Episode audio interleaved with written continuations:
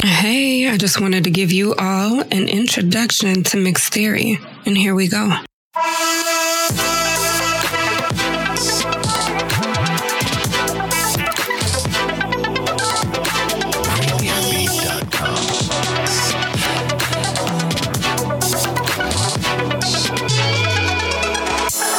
Hey, hey, hey, everyone. You know who it is. It's your girl, Amber Phoenix. And I am just sheepishly sneaking on here today because lately I've been wrapped up in my work. So much so that I've skipped out on my consistency. And although there is a piece of me that loves the idea of rest, the rest culture, and being unapologetic about taking the time we need to rest and restart, the conflicting grind culture in me is screaming, don't give false hope. So, as you know, for those following each episode, I talked about having a fabulous guests episode air last week.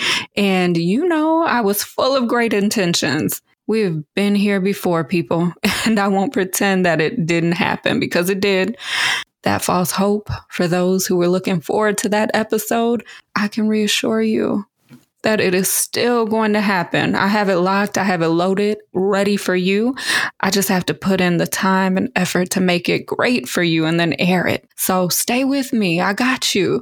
And you will love it. It's full of insight and great vibes. I just have been letting my work outside of mixed theory lead the way, but I miss being here and showing up. So I had to pop in and as a peace offering, I, I'd like to recite a poem I wrote about mixedness.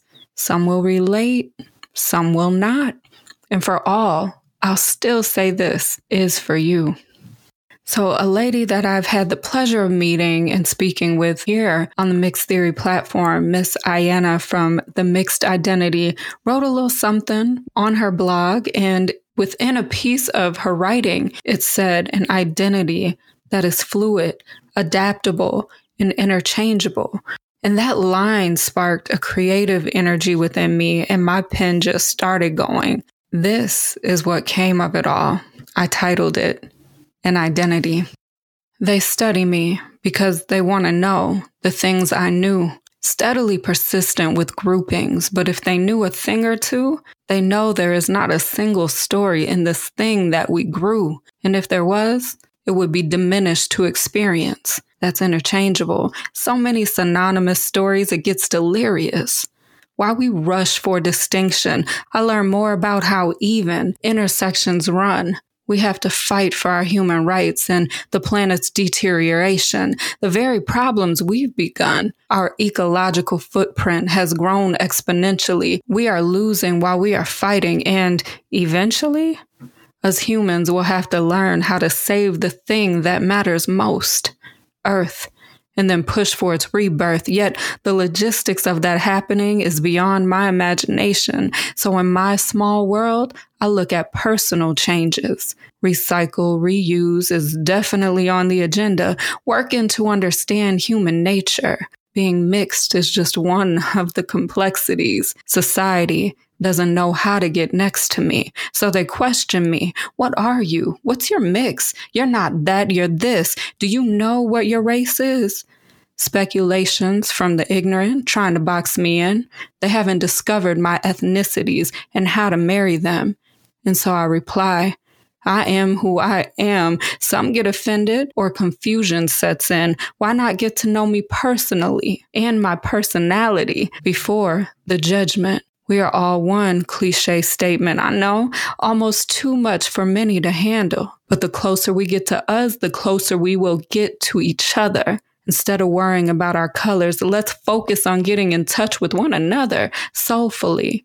I help you, you help me. Work through the differences of what our eyes see because what lies underneath is where the truth can be found. So if you're asking, I'm saying this is what makes my mixedness profound. I want change for humanity that includes not just equality, but equity, not just diversity, but unity. That's what this world needs. All right. So, thank you guys for letting me take a moment here on the Mixed Theory platform.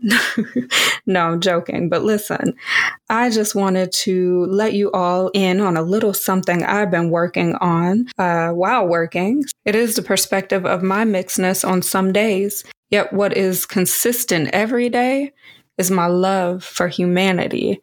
Remember, whomever you are and whatever you claim to be, love will bring you closer to affirming what you are here to do. We are all spiritual beings having a human experience. Make the best of your experience by focusing on who you want to become. Becoming stronger in that understanding will help that piece of your identity emerge with vibrance. Now, let me let you in on a little secret stated by the late great Pablo Picasso. You ready? Here it goes. The meaning of life is to find your gift. The purpose is to give it away. All right, y'all. I am going to leave you with that. Let it marinate, let it sink in. And of course, join me here next week. I promise I'll get you that episode and you'll love it. Until next time, be love be light, and be you.